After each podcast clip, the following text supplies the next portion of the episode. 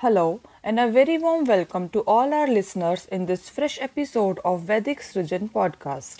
Hope you all had a good and Merry Christmas and must have had some great plans for the upcoming new year.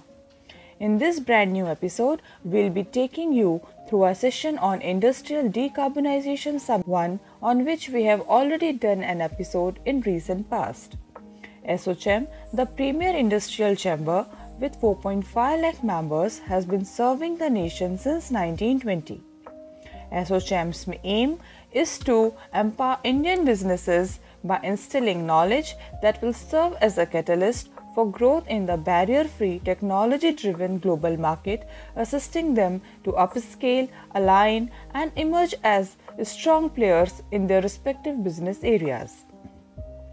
SOCHEM has been working with industry members on several projects, being committed to enhancing the business ecosystem in order to establish a stronger nation.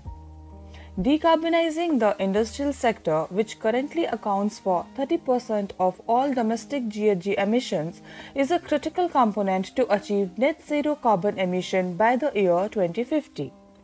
Delivering a sustainable energy system for the future will require collaboration and action from across the energy, business and government ecosystems. Therefore, there is an urgent need for an immediate industrial decarbonization, including advancement in G H G reduction by transitioning to low carbon or zero carbon energy system. With this fact as the key context, the Associated Chamber of Commerce and Industry of India, SOCHEM, in collaboration with State Pollution Control Board, Government of Odisha, held a stirring gathering in Bhubaneswar on September thirtieth, twenty twenty-two at Hotel Hindustan International to commemorate the Industrial Decarbonization Summit twenty twenty-two, a roadmap to Net Zero twenty thirty. All eminent personalities from across the nation, from academia, administration, policy makers, industry associates, environmentalists, journalists, inventors, innovators, and startups were invited in the forum for spreading a vision of a low-carbon future throughout the country in order to spur action, inspire change, and amp up a range of key perspectives in the race to reach net zero emissions. The summit consciously focused upon and addressed a wide range of research topics, including but not limited to decarbonization, managing climate change, policy issues, and sustainability. Due to the urgent need for academics, researchers, regulatory bodies, policy makers, industry, business, concerned government departments, and the general public to exchange knowledge and expertise regarding the climate in order to learn from one another and finding our cutting-edge technology or best practices. This podcast episode is based on some excerpts from the same summit. The assembly registration started at nine hundred hours in the morning, and within one hour there was enough audience and participants to populate the entire hall. The inaugural session started with traditional lamp lighting by dignitaries that included Miz Paminderjeet Kaur, Senior Director, East and Northeast, SOCHEM, Mister Pankaj Lochan Mohanty, Patron Member, SOCHEM, and Managing Director, M G M Mineral Limited. Doctor U C Mohanty, Professor, School of Earth, Ocean and Climate Sciences, I I T Bhubaneswar. Guest of Honour, Shri Siddhant Das, Chairman, Odisha Real Estate Regulatory Authority, ORERA, Government of Odisha. Guest of Honour, Doctor K Murugesan, I F S Member Secretary, O S P C B, Government of Odisha, and Shri Ranendra Pratap Sohan, Honorable Minister, Agriculture and Farmers Empowerment and Fisheries and A R D, Government of Odisha, our chief guest for the session. The welcome address was done by Miz Parminderjeet Kaurji, Director, East and Northeast, SOCHEM, followed by a theme briefing done by Mister Pankaj Lochan Mohanty, Patron Member, SOCHEM, and a special address by Colonel Hamid Singh Sethi, from Dalmia Group. Doctor U C Mohanty, Professor, School of Earth, Ocean and Climate Sciences, I I T Bhubaneswar, Guest of Honour, in his address quoted that, "If we make zero emission a reality today, the temperature will still continue to rise due to the emissions already done by us across the globe in last four hundred years. Therefore, just reducing the emission is not sustainable unless it is coupled with equally high focus on creating sinks and implementing sustainable sequestration methods worldwide.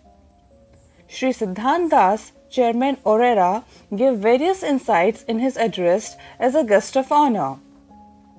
He stated that we just have a margin of zero point four degrees centigrade, which we could be reaching by the year twenty twenty-six twenty-seven. So that's a very small window for us to operate within. In our approach towards net zero, we can have two-pronged strategy. On one hand, we can have adapted changes in the processes to reduce the emission.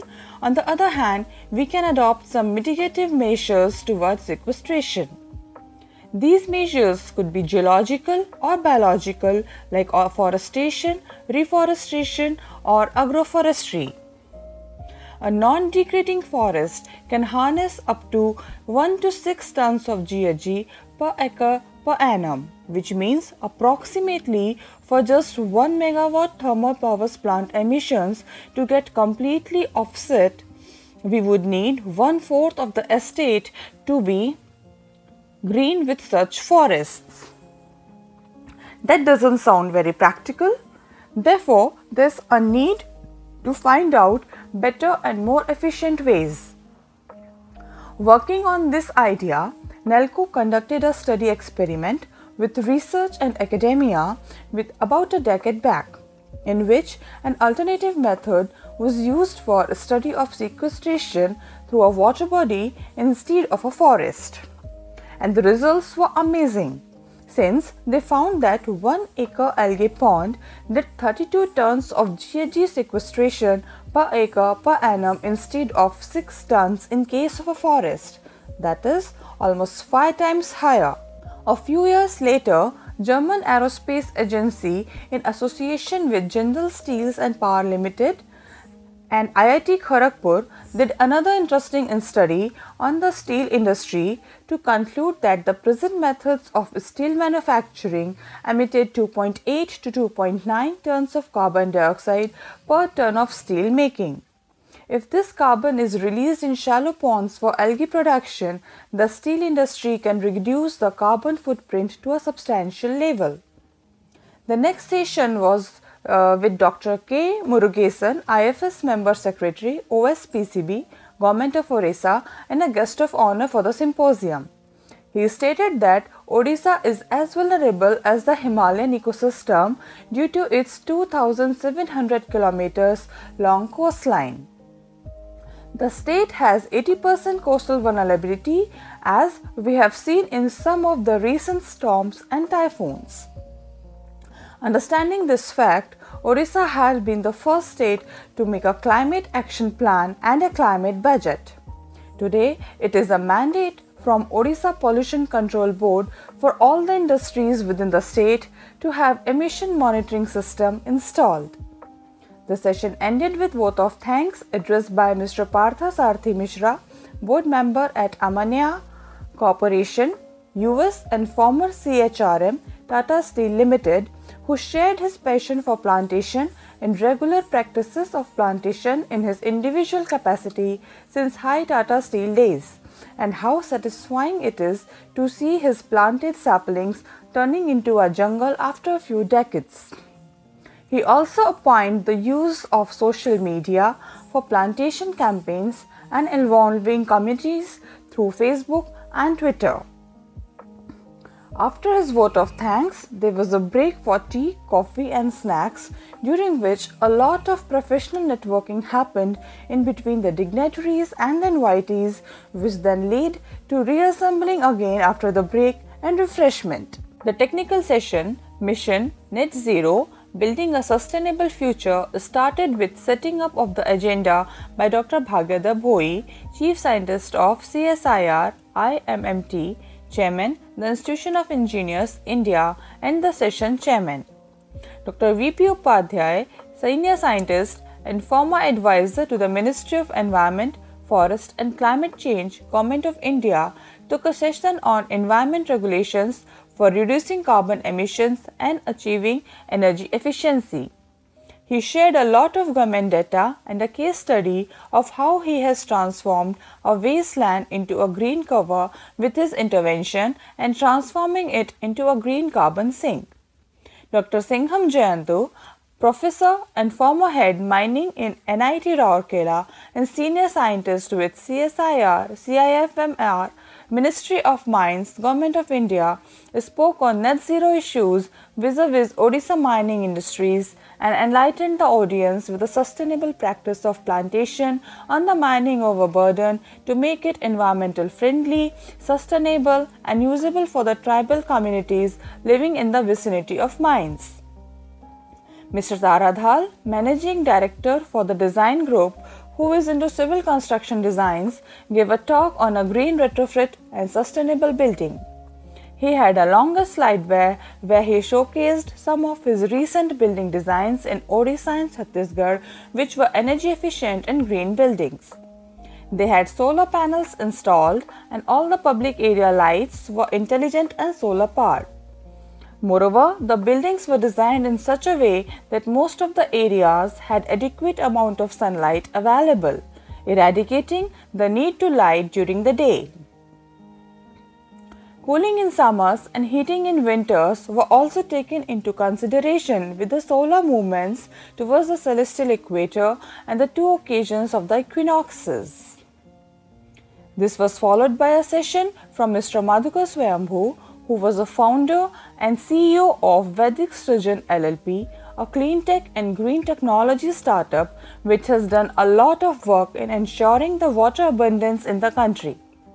His session was on carbon sequestration, technological and biological approaches, in which he discussed about two new concepts on carbon sequestration.